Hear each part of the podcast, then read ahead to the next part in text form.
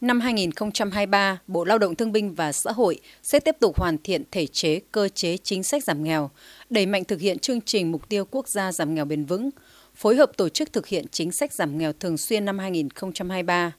Bên cạnh đó, Bộ sẽ hướng dẫn các địa phương giả soát hộ nghèo, hộ cận nghèo định kỳ năm 2023, tiếp tục nâng cao năng lực và kiểm tra giám sát thực hiện giảm nghèo và huy động thêm nguồn lực cho công tác giảm nghèo.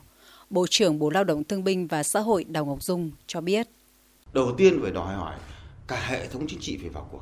Cái giảm nghèo này không phải một ai làm được đâu, không phải một ngành nào làm được, mà cả hệ thống chính trị, trong đó vai trò bản thân vươn lên của người dân là rất quan trọng. Mà tôi cho rằng đây là yếu tố quan trọng nhất. Và nhà nước không chỉ dừng lại hỗ trợ tiền hay vật chất, mà nhà nước chuyển sang hướng là chủ yếu ban hành các chính sách hỗ trợ không điều kiện và cho vay có điều kiện để cho người dân tự vươn lên. Cái thứ hai là gì?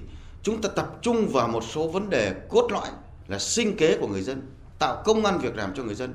Và thứ ba là tạo điều kiện để xóa được toàn bộ nhà tạm cho hộ nghèo. Mà tôi nhớ là 74 hộ nghèo, khoảng 300 ngàn cái căn nhà cho từng người nghèo này. Thì phấn đấu trong từ nay đến 25 chúng ta đảm bảo được là người dân hộ nghèo có nhà ở theo tiêu chí bền vững được sử dụng nước sạch, nước hợp vệ sinh, giải quyết căn bản những vấn đề chăm lo phòng chống cái suy dinh dưỡng nặng ở trẻ em và một số vấn đề khác nữa. Ngày 18 tháng 1 năm 2022, Thủ tướng Chính phủ đã ký quyết định số 90 phê duyệt chương trình mục tiêu quốc gia giảm nghèo bền vững giai đoạn 2021-2025 với 7 dự án và 7 tiểu dự án có tổng nguồn vốn tối thiểu là 75.000 tỷ đồng.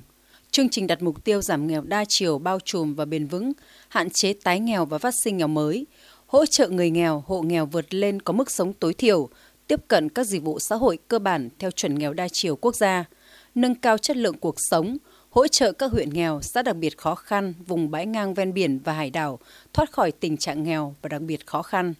Trong năm 2022, ngân sách từ nhà nước đã ưu tiên bố trí 23.000 tỷ đồng để thực hiện có hiệu quả các chính sách hỗ trợ giảm nghèo chung. Đến hết năm, tỷ lệ hộ nghèo theo chuẩn nghèo đa chiều giảm 1% so với cuối năm 2021.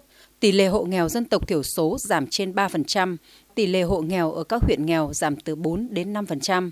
Tuy nhiên, theo Bộ trưởng Bộ Lao động Thương binh và Xã hội Đào Ngọc Dung, thì những thách thức trong công tác giảm nghèo còn ở phía trước. Bước sang giai đoạn 21 25 thì chúng ta đẩy cái tiêu chí lên. Tiêu chí đối với giảm nghèo nông thôn cao hơn, gấp đôi lên. Tiêu chí thành thị cũng gấp đôi lên, tức là 2 triệu và 1 triệu rưỡi. Khi đó thì cái số lượng hộ rơi vào hộ nghèo và cận nghèo sẽ lại gia tăng. Mục tiêu của chúng ta là nâng cao đời sống người dân. Do đó vui về kết quả vừa qua. Nhưng mà sự nghiệp giảm nghèo của chúng ta sẽ tiếp tục là những thách thức rất lớn.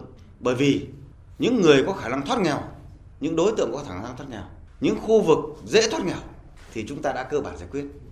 Còn bây giờ là những địa bàn khó khăn nhất, những hộ khó khăn nhất, những cái lõi nghèo của chúng ta là đồng bào dân tộc thiểu số. Mà chủ yếu là vùng sâu, vùng xa. Do đó cách tiếp cận của chúng ta phải hoàn toàn mới. Ở đây là thực hiện cái mục tiêu giảm nghèo đa chiều và bền vững. Cộng thêm yếu tố nữa, là yếu tố ba trùm.